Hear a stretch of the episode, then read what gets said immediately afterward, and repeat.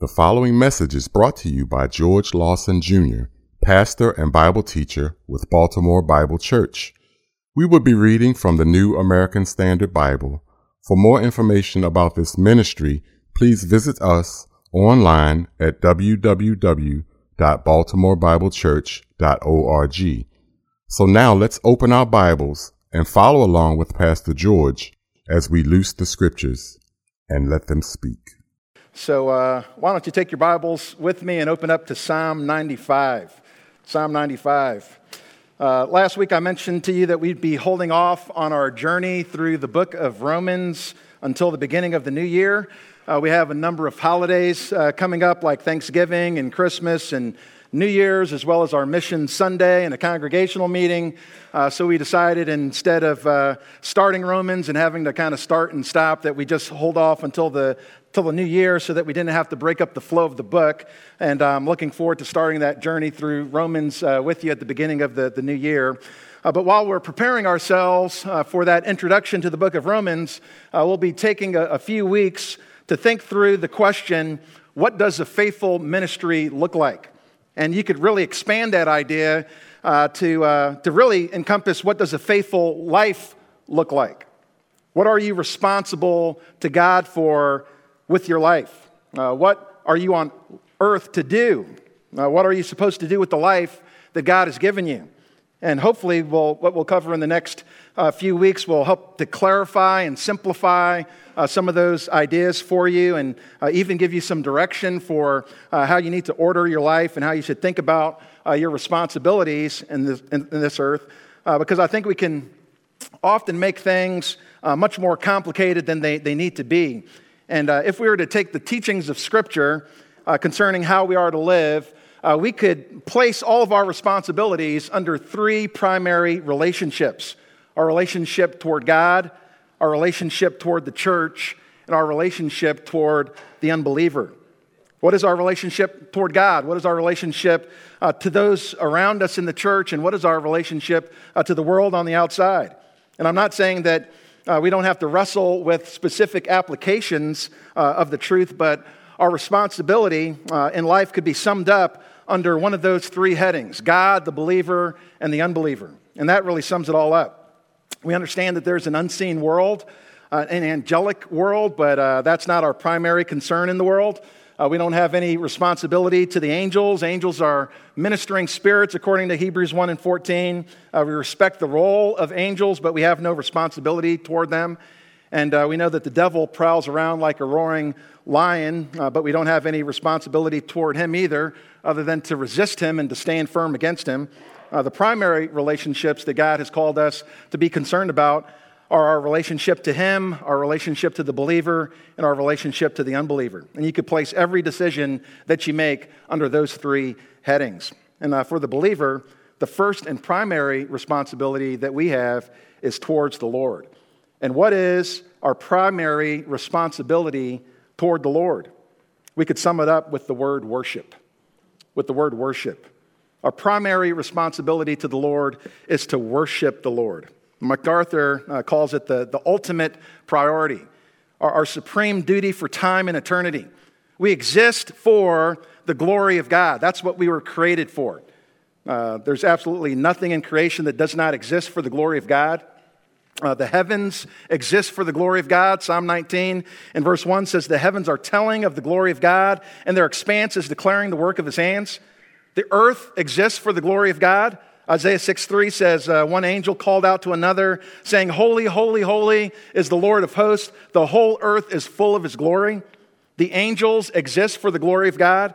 Colossians 1:16 says for by him all things were created both in the heavens and on earth visible and invisible whether thrones or dominions or rulers or authorities all things have been created by him and for him it's all for his glory the nation of Israel was created for the glory of God Isaiah 43 and verse 1 says, But now, thus says the Lord your Creator, O Jacob, and he who formed you, O Israel, do not fear, for I have redeemed you, I have called you by name, you are mine. And then down in verse 7, he says, And whom I have created for my glory.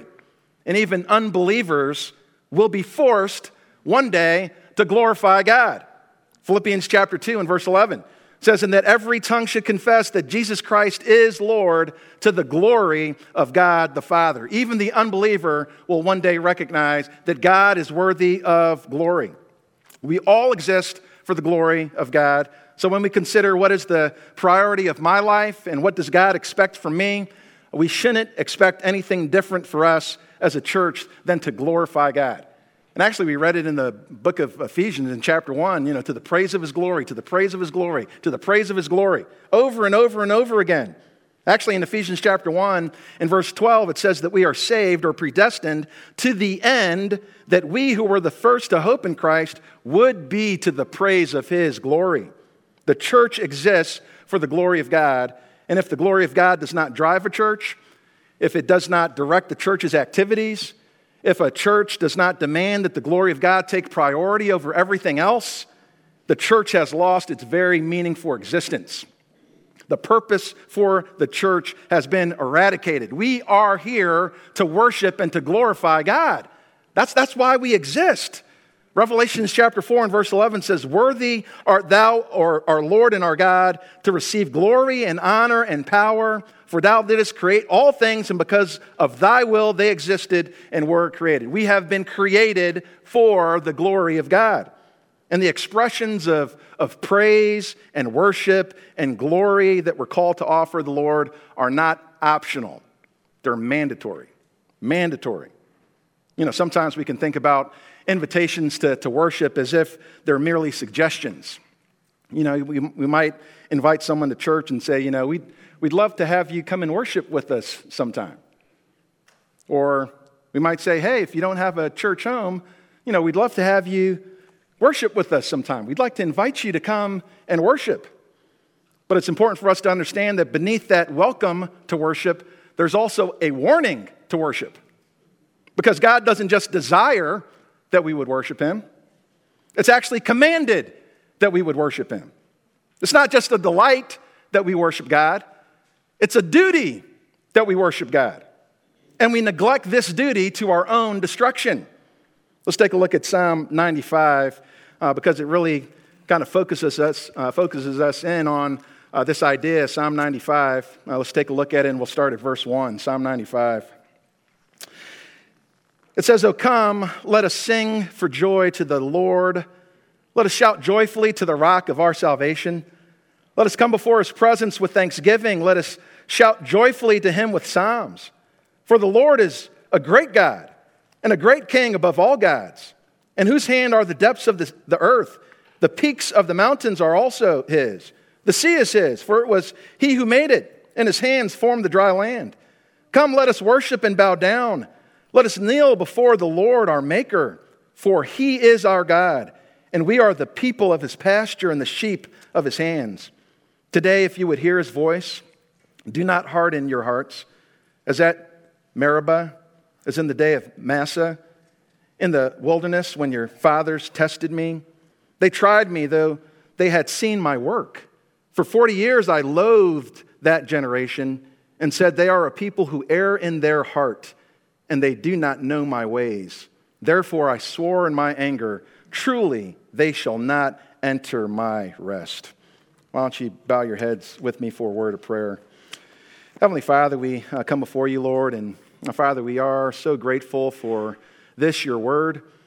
Now, Father, I pray that we would have a proper understanding of what we read. Father, that we would be cautioned by what we read that we would understand that uh, what you give to us here is not just a suggestion, uh, but that it's a demand. Now, Father, that uh, we're commanded to bow down before you, to come and worship you. It's a delightful invitation. We rejoice in it. Uh, but, Father, there's also consequences if we disobey this command. So, Father, I pray that you would help us, Lord, as we examine uh, this text together. Now, Father, I pray that uh, you would open this up to us. And uh, Father, I pray that you would use me as a weak instrument to be a blessing to your people. In Jesus' name, I praise you and give you thanks. Amen. There's two parts to this psalm. Two parts to this psalm. Uh, we have uh, uh, two sections that are so distinct that interpreters have uh, often suggested that they don't belong together. that you know, there's half uh, of the psalm that was written at a different time than the other half, and you know some compiler put them both together. But there can be no way that these two halves of the psalm actually belong as one unified whole, because the first half of the psalm, from verse one down to the middle of verse seven, is this joyful invitation. You know, I call this the, the welcome to worship. Welcome to worship. In verse 1, it says, Oh, come, let us sing for joy to the Lord. Let us shout joyfully to the rock of our salvation. But the second part of the psalm issues a severe warning down in the second half of verse 7. It says, Today, if you would hear his voice, do not harden your hearts as at Meribah, as in the days of Massah, in the wilderness when your fathers tested me. They tried me, though they had seen my work. And you wonder, you know, how could these two sections of Scripture fit together into one psalm? You know, why would God attach a warning like this to an invitation to worship? You know, it's like sending out an invitation that says, you know, hey, come and worship with us, or else, you know? Or like sending out a Christmas invitation that says, come celebrate with us our God, or he'll be angry with you. You know, would God send out an invitation like that? You know, would God put both of those together? Yes, he would. Psalm 2 Kiss the Son or do homage to the Son, that he not become angry with you, and you perish in the way, for his wrath may soon be kindled. Matthew 22 uh, talks about the invitation to the Son as a wedding feast. You know, come celebrate with me, my son. And for those that refuse to celebrate, he destroyed those enemies. Maybe we need to revise our, our Christmas invitations, you know? You know, come, come, come worship on Christmas with us, or you'll be sorry. you know? But that's exactly what we find here. The, the two halves of this psalm are side by side, and more than that, they're wedded together as one unified message. Our God is worthy of glory. We invite you to worship before it's too late. Because one day it will be too late. Psalm 95 is both a welcome and a warning. As James Montgomery Boice put it, it explains how and why we should worship, and it warns of what can happen if we do not worship, but harden our hearts instead. And regarding the context of the psalm, uh, psalm uh, shows up in a collection of psalms that all point to the, to the kingship of God. Uh, psalms 93 through Psalm 100 have been called theocratic psalms, you know, the kingship of God or enthronement psalms because they speak about his sovereign rule. In Psalm 93, verse 1, it says, The Lord reigns. And actually, you can flip, flip, flip through here with me just so you can see it. Psalm 93, in verse 1, it says, The Lord reigns. He's clothed with majesty. The Lord is clothed and girded himself with strength. If you look over at Psalm 94 in verse 2, Rise up, O judge of the earth, render recompense to the proud. This is the one who, who judges, who oversees all the earth. And then in verse 10, it says, He chastens the nations. Who, will, will he not rebuke even he who teaches man knowledge? If you look over at Psalm 96, verse 9, worship the Lord in holy attire, tremble before him, all the earth. Say among the nations, what? The Lord reigns. In Psalm 97, verse 1, the Lord reigns, let the earth rejoice. In Psalm 98, look at verse 5. It says, Sing praises to the Lord with the lyre, with the lyre and the sound of melody, with trumpets and the sound of the horn. Shout joyfully before the King, the Lord. Psalm 99, verse 1. The Lord reigns. Let the peoples tremble. He is enthroned above the cherubim. Let the earth shake. And then in Psalm 100 and verse 1 Shout joyfully to the Lord, all the earth. Serve the Lord with gladness. Come before him with joyful singing, and really kind of repeating some of the same ideas that have been mentioned in the other Psalms about coming before the Lord to serve him because he is the king. And we often think about Psalms as disconnected, like this disconnected collection of poems, uh, but they have the, a, common theme. There's some Psalms that have this, this common theme that tie them together, and the focus here is on God as King. And what Psalm 95 does, does is it invites us to come and worship this King. Oh, come, let us sing for joy to the Lord. Let us shout joyfully to the rock of our salvation. And the idea behind uh, this joyful singing and exuberant praise is that it's appropriate because of who God is. And there are four descriptions of God in the first half of this psalm that call forth praise God is Savior, God is sovereign, God is creator, and God is shepherd or the sustainer of all life. Look at the first one God is Savior. Look at verses 1 and 2. It says that, Come, let us sing for joy to the Lord. Let us shout joyfully to the rock of our salvation. Let us come before his presence with thanksgiving. Let us shout joyfully to him with psalms. Why is God worthy of joyful songs and psalms of thanksgiving? Number one, it's because he's the rock. He's the rock of our salvation. And normally, when God is uh, pictured as a, as a rock, it speaks about his stability, you know, his protection, his safety, you know, like the rocks and the caves that protected, you know, David from, from King Saul when he was pursuing him. You know, the Lord, it says in Psalm 18, the Lord is my rock and my fortress, my deliverer, my God, my rock in whom I take refuge, my shield and the horn of my salvation, my stronghold. You know, God is a place of, of safety. But there also may be a different kind of reference here to God being a rock uh, because a few verses later in the psalm, there's going to be a reminder of a different kind of salvation that Israel experienced. Why don't you take a look down at, uh, at verse 8, Psalm 95 and verse 8. It says, Do not harden your hearts as at Meribah, as in the day of Massah in the wilderness. And what did Meribah and Massa have to do with a rock? Why don't you flip over to Exodus chapter 17? Exodus chapter 17. Familiar story, you might remember this, but this place is Israel in the wilderness on the way to Sinai. They're barely out of Egypt at this point. And in Exodus chapter 17, they start to run into some problems. Take a look at it. Exodus 17. It says, Then all the congregation of the sons of Israel journeyed by stages from the wilderness of sin, according to the command of the Lord, and that's actually a good name for it, the wilderness of sin. The wilderness of sin, according to the command of the Lord, encamped at Rephidim, and there was no water for the people to drink. Therefore, the people quarreled with Moses and said, Give us water that we may drink. And Moses said to them, Why do you quarrel with me?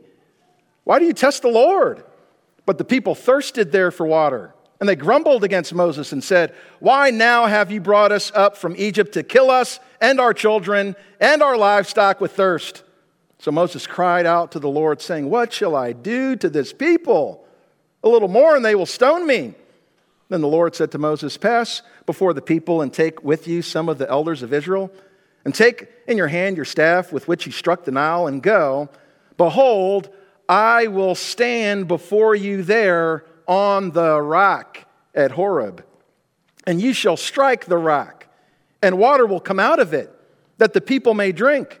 And Moses did so in the sight of the elders of Israel. He named the place Massah and Meribah because of the quarrel of the sons of Israel, and because they tested the Lord, saying, Is the Lord among us or not? The rock at Horeb became their rock of salvation. It was not a place of protection in this case, but a place of provision. And the rock sustained their lives in the wilderness. It was a rock of salvation. And, and David says that the appropriate response when God has provided salvation for us is for us to sing with joy to shout joyfully to the rock of our salvation. And in the face of such a miracle, it would be completely inappropriate for the children of Israel to simply push their way through the crowd, you know, lap up some water without even recognizing that it was the Lord God who gave them their salvation. That would be totally inappropriate. You know, it's about time that we got some water out here and they just kind of push their way through the crowd, lap up some water, and then move on. Totally inappropriate the appropriate response is worship. That I would rejoice, that I would praise. Do you recognize that God is the rock of your salvation? Do you know that any time that you've ever been provided for, that you've ever been sustained, when, when you've been at the end of your rope and you don't know how am I going to make it, every time you've been saved from an enemy who is pursuing you, it's been the Lord every single time. Every time you faced anything, you've been rescued. That was the Lord. It's the Lord. And especially when we think about our spiritual salvation, our salvation is all of the Lord.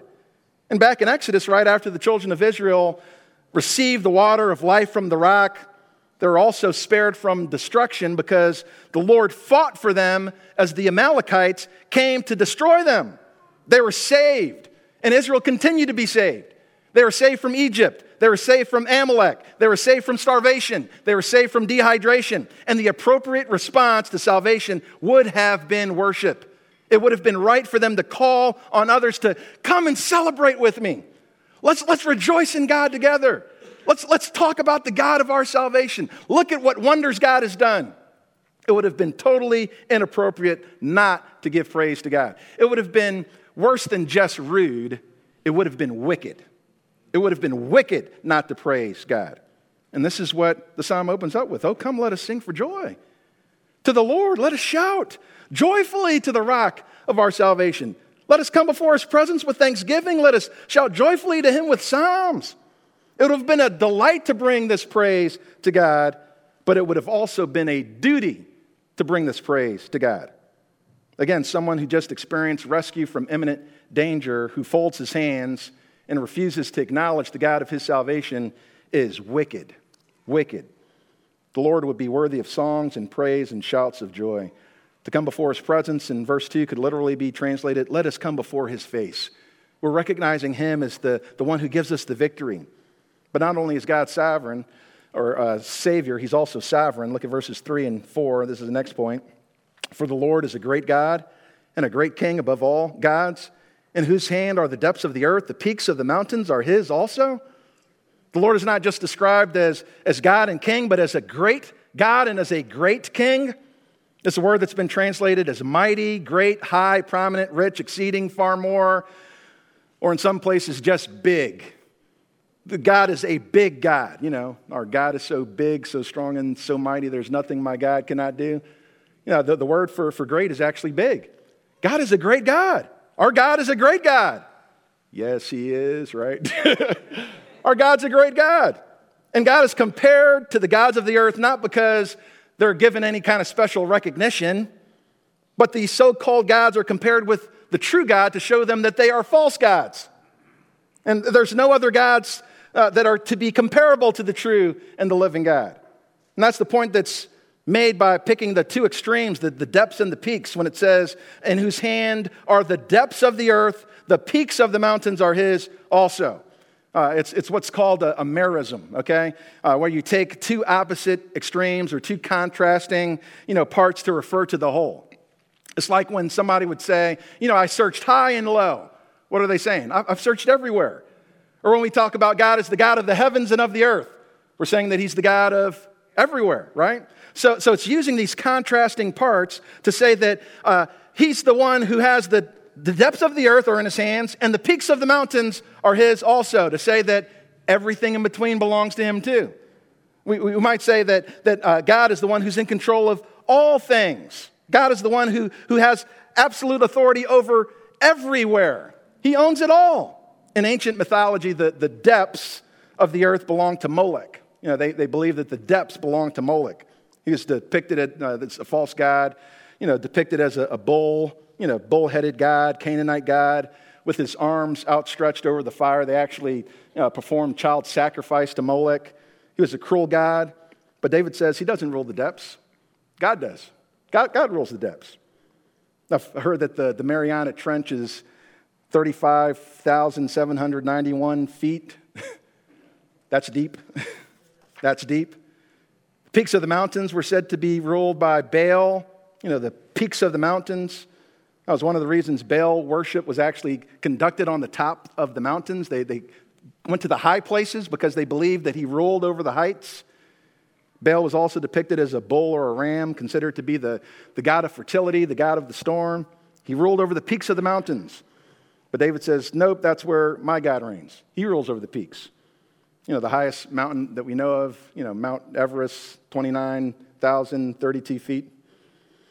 I've heard that if Mount Everest was placed in the Mariana Trench, like if you were able, able to cut it off at its base, you know, flip it over, you know, stuff it into the Mariana Trench, that there still be a mile of water over Mount Everest. That's incredible. And God is in control of all of it. All of it. It doesn't matter where you look, the heights, the depths, they all belong to Him. His hands form the dry land, the seas belong to him. There's no place for any other God to, to reign, he owns it all. Everyone else is an impostor. Our God reigns. The whole earth is in his hands. He's got the whole world, right, in his hands. He doesn't just deserve glory for, for that. He's not just the one who is the, the Savior, the one who is the sovereign. He's also the one who's the creator, right? He's the creator. Look at verses 5 and 6. Verse 5 and 6, it says, The sea is his, for it was he who made it, and his hands formed the dry land. Come, let us worship and bow down. Let us kneel before the Lord our Maker.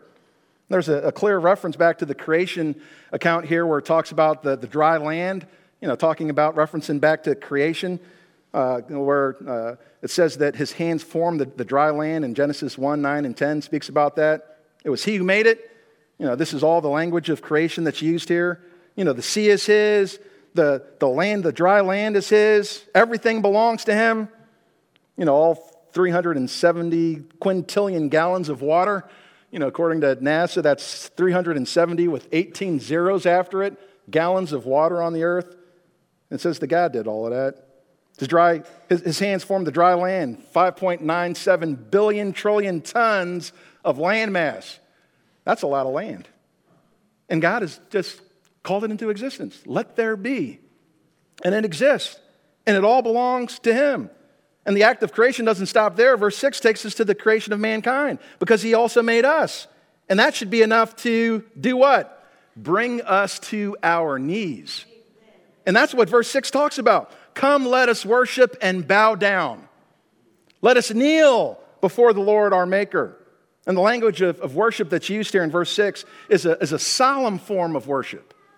Verse 1 begins with a joyful shout. By the time we get to verse 6, it's this kind of silent reverence that's communicated better with gestures than to say anything. Let, us just come and bow down. Let's just kneel. You know, the, the word for, for worship actually means to bow down. That's what word, the word worship means. So it could actually be translated, you know, come let us bow down and bow down. Let, us let's get low. Both mean to, to get low, to, to prostrate oneself, worship. You know, to crouch down, to bow down. Get low and physically lowering oneself in the presence of a superior. It's the picture of kneeling to the ground with your arms stretched out and your nose touching the dirt. Like that's the kind of position, prostrating yourself before the Lord. Same language that we find with uh, Abraham. He greeted his three heavenly guests in Genesis 18. He got low. Joshua realized he was before the captain of the Lord's host. He got low. It means to get low. And when you think that you've been created from the dust of the earth, it's not much of a problem for me to touch the earth, right? I mean, I too have been formed out of the clay, Job says, Job 33, verse 6. All that I am, all that I have comes from God. And that's why 1 Corinthians 4 and verse 7 says, Who regards you as superior? What, what do you have that you didn't receive? and if you did receive it, why do you boast as if you didn't receive it? Everything you have belongs to God. And contemplating our creation from the dust of the earth should bring us low like, like Lord, I don't deserve your mercies. I, I can't believe that you would have you would have thoughts towards me, that you would consider me. As low as I am, I've, I've come from the dust. And that you would consider me, that you would send your son to come and die for me. It's like I'm not worthy of this, Lord. That you would give attention to me after all the times that I've sinned against you, and you would still turn back to me should be enough to, to, to bring you to silence, right? Like, Lord, I'm just so humbled. Like, like I, I need to be low before you. And finally, our God is our shepherd as well. He's our shepherd. He's our Savior, our sovereign, our Creator. He's our shepherd. In verse 7, it says, For he is our God, and we are the people of his pasture and the sheep of his hand. When the, the psalm speaks about God in this psalm, there's a, a, use of the covenantal name for God, Yahweh. You'll actually find it a, a number of times in, in Psalm 95 if you uh, look for the uh, kind of capital L, capital O, capital R, capital D. You know, for some of you reading the LSB, it just says Yahweh, but you find it in verse 1. Oh, come, let us sing for joy to the Lord. You find it again in verse 6. Come, let us worship and bow down. Let us kneel before the Lord. Verse 3, actually, for the Lord, L O R D, is a great God. And that's, that's the word for, for Yahweh, the covenant name for God. That there's this relationship that God is saying that He has with His people. Covenantal language. That, that I will be your God. That you'll be my people. That I'll enter into a relationship with you. Ezekiel 34 and verse 30 says, Then they will know, talking about Israel as they return back, then they will know that I, the Lord, their God, that I, that, that, that I, the Lord, their God, am with them, and that they, the house of Israel, are my people, declares the Lord. As for you, my sheep, the sheep of my pasture, you are men, and I am your God, declares the Lord. It's talking about this, this covenant relationship, this relationship that he has with his people. And David reminds Israel that we are his people and he's been faithful to keep his promises to us. And the people of Israel are pictured here as sheep in the pasture, the sheep of his hand. There's a, a, particular care that's communicated in these words. One, one commentator says, Pasture points to the general work of the shepherd, leading his flock from place to place, but the sheep of his hand is his particular care for the individual sheep as each passes under his hand and goes into the fold. And we are the sheep of his hand that He knows us individually, gives individual consideration for each of us, that He checks on us, that He knows the condition of the sheep, He knows the condition of His flock. God knows what you're going through specifically, not just in general. He knows specifically what you're going through. He knows what nobody else knows about you. He knows more about you than you know about you. And as you're coming into the fold, it's like He checks you underneath His hand. He's the God who supports, who sustains, who shepherds his own. And the question is would that not be enough for you to praise God? to know that he gives that kind of attention to his creatures? For the creature to receive all of this from the hand of God and feel no obligation to return praise to him, like I said, it would be worse than just rude. It would be wicked. It would be sinful. Glory is the right of the Creator. The, the creature for the creature not to give glory to the Creator is treason. Because to give glory to God is to give Him what He's owed proper recognition for all that He is, all that He's done. God doesn't demand glory from us because it makes Him feel better about Himself. It's His right as the Creator to receive glory. C.S. Lewis said, For God to require glory is not like some vain, insecure woman who demands compliments. Glory is his right as the creator, and maybe some vain and insecure men too, right? Glory is his right as the creator. How do you encounter the weight of this truth without feeling the urge to fall to your knees, knowing how much God has cared for us, done for us, provided for us? God is speaking now here in the present tense after this verse, verse, verse 7. Like I said, in the middle of verse 7, it makes this switch you know, it says, it says, For he is our God, we are the people of his pasture, the sheep of his hand. And then you get to this, the middle of verse 7, it says, Today, if you would hear his voice. Today. God is speaking. He's saying, Today, if you would hear his voice, today. But my question is, how does God do that today? How does God speak to his people today? How did God speak to his people during the time that David would have written this because he wrote it, and then as they're reading it, it says today. So as they're reading it, they're thinking about in the present tense, like right now, God is speaking. How was God speaking? Same text is quoted in the book of Hebrews, Hebrews chapter 3. Flip over there real quick. The author of, of Hebrews is reciting David, who would have written this psalm some time before 971 BC. And the book of Hebrews would have been written about 67 to 69 AD, over a thousand years later. And the author of Hebrews says this in chapter 3 and verse 7. Listen to what he says. Therefore, just as the Holy Spirit says, today, if you hear his voice. So here you have the author of Hebrews speaking a thousand years later after David and using the same language, saying that God is speaking today. Today, if you would hear his voice. So, my question is how is God speaking today? Are we supposed to look for some kind of, you know, prophet or apostle or, you know, word of knowledge or wisdom or some impression, you know, internal impression that the Lord is speaking to me? You know, I just got this laid on my heart, God is speaking to me. No. How was God speaking? It was through the word of God, through what he just said. He's saying, if you're reading this, today, God is speaking to you. Today. As you read this, this is God's communication. Do I believe that God still speaks today? Yes, I do. But how do I believe God speaks today? It's through His Word. It's through God's Word that God speaks, and we can still hear His voice. We can still hear His voice. I love what uh, uh, Justin Peters said. He says, if you want to, you know, listen to the voice of God today, read your Bible. If you want to hear God speak out loud, read it aloud. if you want to hear Him speak audibly, read it out, out loud. That's how God is speaking today. It's through His Word. Yes, God is still speaking. And here, here's the, the warning that's given.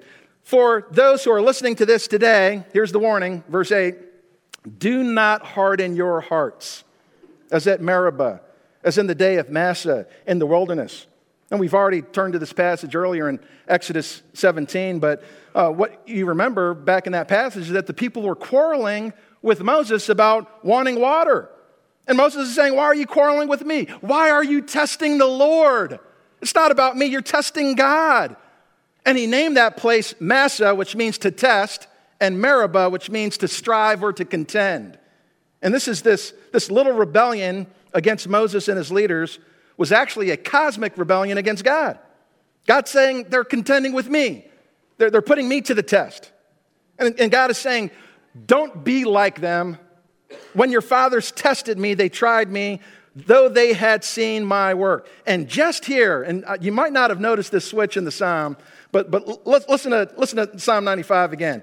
Today, if you would hear his voice, right? So, so David speaking about God's voice. Today, if you would hear his voice, do not harden your hearts as at Meribah and as in the day of Massah in the wilderness, when your fathers tested me. They tried me, though they had seen my work. And it's like God picks up the pen from David and says, Okay, I'm doing it now. I'm going to talk directly to them. They are testing me, speaking directly for himself. Your fathers tested me. And it was all this hardening of the heart, a stubborn resistance against the will of God. And God says, They did all this even though they saw my work. God is saying, What, what Israel has done is they've hardened their hearts against me when they've seen my works, they've seen my deeds, they've seen my signs.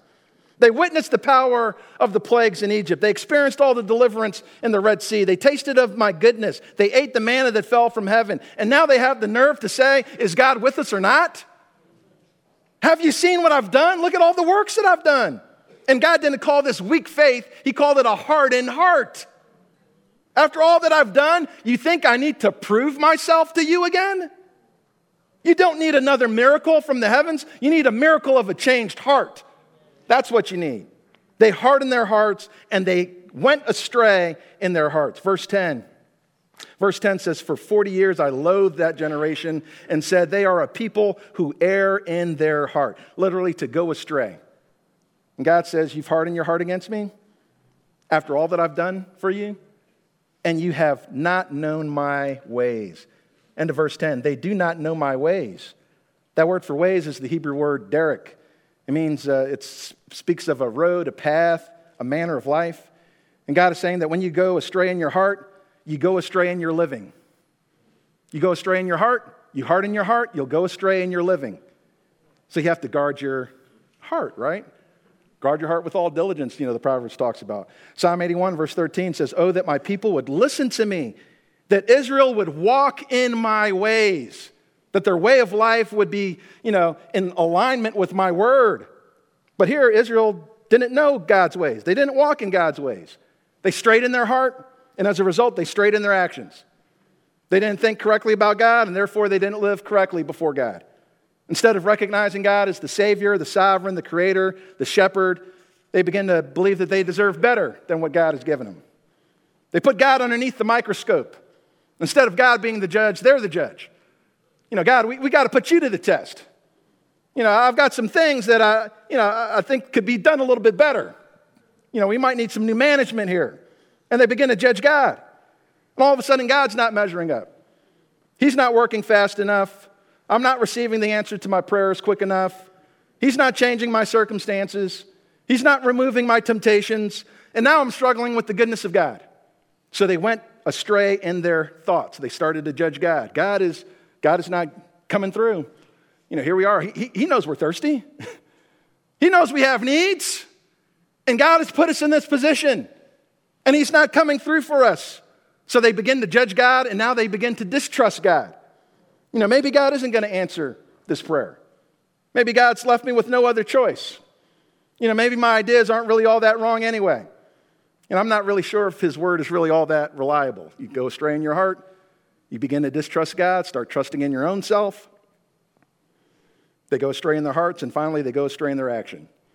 The entire life is lived in contradiction to the will and to the word of God, and they're wanting to go back to Egypt. And that's where they ended up. And don't miss the connection here. This is all connected to worship. that's where the psalm started, remember? Started talking about worship. This is all connected to worship. This is what happens when people harden their hearts against the worship of God. Because if you truly praise God, if you truly rejoice in God, who is your Savior, your sovereign, your creator, your shepherd, you're not going to harden your heart against Him if you're truly praising Him. It's the worship of God that guards us from apostasy. Refusing to submit to God's will is a worship problem. Refusing to believe in God's word is a worship problem. Refusing to obey God's ways is a worship problem. And what are the results? The tragic results. And this is the woe and the, the wrath for those who refuse to worship. Look at verse 10. He says, For 40 years I loathed that generation. That, that just sounds bad, doesn't it? I loathed. It's a word that literally means to feel disgust, a feeling of disgust. In Ezekiel 20, verse 43, it speaks about the time that Israel will be restored, and it says, There you will remember your ways, your deeds with which you have defiled yourselves, and you will loathe yourselves in your own sight for all the evil things that you have done. It's, it's talking about like this kind of personal disgust and hatred. Like, I can't stand it. And God says, as I looked at this generation for 40 years, I just couldn't stand it. I loathed that generation. Personal disgust, even hatred. God speaks about Israel during these 40 years of wandering. He says, I loathed them. And here's the worst of it in verse 11. He says, Therefore I swore in my anger, truly they shall not enter into my rest. And that's the final nail in the coffin. And God could have just said, They'll not enter into my rest. And it would have been doubly certain for him to say, Truly they will not enter into my rest. But he says, I swore in my anger, truly they shall not enter into my rest. There's no coming back. Flip over to Numbers chapter 14. Numbers chapter 14. Because God says this after the, the 12 spies returned from the land of Canaan. You remember that? 10 returned with an evil report, and only two came back with any positive things to say, anything positive to say in Numbers chapter 14, take a look at verse 22. Numbers 14, verse 22. Listen to this. Surely all the men who have seen my glory and my signs, which I performed in Egypt and in the wilderness, yet have put me to the test these ten times, and have not listened to my voice, shall by no means see the land which I swore to their fathers nor shall any of those who spurned me see it. But my servant Caleb, because he has had a different spirit and has followed me fully, I will bring into the land which he entered, and his descendants shall take possession of it. That was a reference to the promised land.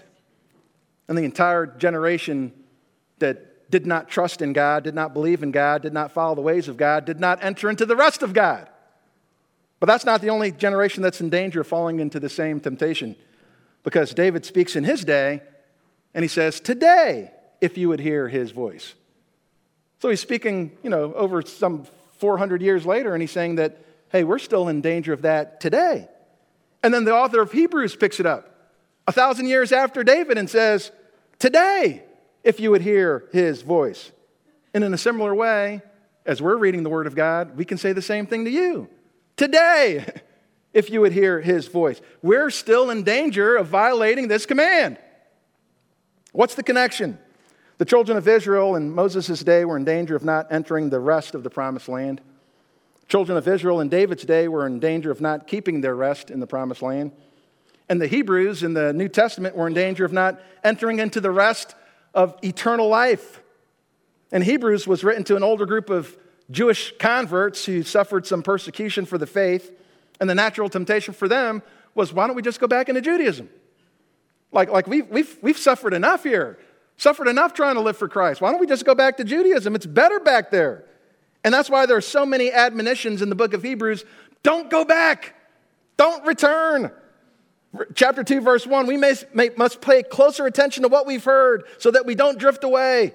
Chapter 3, verse 12 take care, brethren, that there not be in any one of you an evil, unbelieving heart. Chapter 4, verse 1 let us fear if while a promise remains of entering his rest, any one of you may come short of it.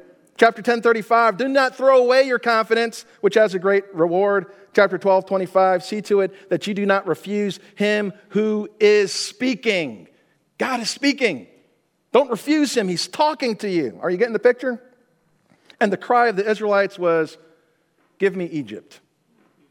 What, what use is the promised land if we die out here in the wilderness? The attitude of Esau was, Give me the meal, Jacob. What use is a birthright if I die of hunger? The cry of the Jewish people was, you know, give me that old time religion. What use is this Christianity if we suffer for it? And the same could be true for Christians today to say, like, I don't, I don't know if like following Jesus is really worth it. And I use Christians in air quotes because if you're truly a member of the body of Christ, you can't, you know, remove yourself. You know, uh, he who's begun a good work and you will complete it till the day of salvation. But for those who would call themselves Christians, loosely attached to the church. When they start experiencing suffering, persecution, that they're tempted to leave because it's not worth it anymore. But that is a problem of worship. and that's what I want to bring around to you. Flip over to Hebrews chapter 10. Hebrews chapter 10. And maybe you might not have made this connection before. I know I didn't. But in Hebrews chapter 10, you really have a similar call as what we have in Psalm 95. Hebrews chapter 10. Look at verse 23. It says, Let us hold fast the confession of our hope without wavering, for he who promised is faithful. Let us consider how to stimulate one another to love and good deeds, not forsaking our own assembling together, as is the habit of some but encouraging one another all the more as you see the day drawing near. Do you know what the author of Hebrews is saying? Uh, we welcome you to worship. We're inviting you to worship. Like there's, there's safety in the worship of the saints together. There, there's something that's, that's, that's securing about being together with the saints. This is the call to worship. Come and worship. Why? Because Isolation is the friend of apostasy. When people isolate themselves, and actually, it was, I think it was Dietrich Bonhoeffer who says that Satan likes to get a man alone. He wants to get a man alone. But there, there's something that the Lord uses in the fellowship of his people as we gather together for worship that encourages us and actually is a warning for us. So we invite people to come and worship. Come and worship. But we also give people the warning. Because if you refuse to worship, if you refuse to, to hold on to the confession firm until the end, that you could be in the same danger today, just like they were in this day, of not entering into his rest. Entering into his rest, that's a promise for worshipers. That, that's for worshipers. And I pray that everybody here is a worshiper. that we come and gather together to worship our great God. He is our sovereign, He is our Savior, He is our Creator, He is our shepherd. He's the one that we come to, and He's the one that we give all worship and honor to. Amen. Let's go to the Lord in prayer. Heavenly Father, we thank you, God, so much for uh, this time that we've had together. Uh, Father, we pray that you would use your word to speak to us today.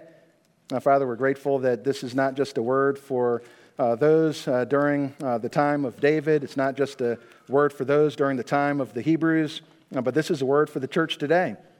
And Father, there might be some among us who are not truly worshipers, uh, that they're not worshiping the Lord in spirit and in truth. Uh, Father, that they haven't seriously considered what it means to be a part of the body of Christ and even what that says about their own lives. But Father, we have the, the call to come. come. Come worship our Lord with us. And even we find the words of, of Jesus that the Father seeks those who would worship him. The Father is seeking worshipers, those who would worship him in spirit and in truth. Uh, so, Father, I pray that as we gather together, that it would be for the right purpose of glorifying our great God, that we would sing for joy to the God, the rock of our salvation, and that we would also get low, that we would worship, that we would bow down, that we would kneel before the Lord our Maker, for he is our God, and we are the people of his pasture. In Jesus' name we praise you and give you thanks. Amen. You have been listening to George Lawson Jr. of Baltimore Bible Church.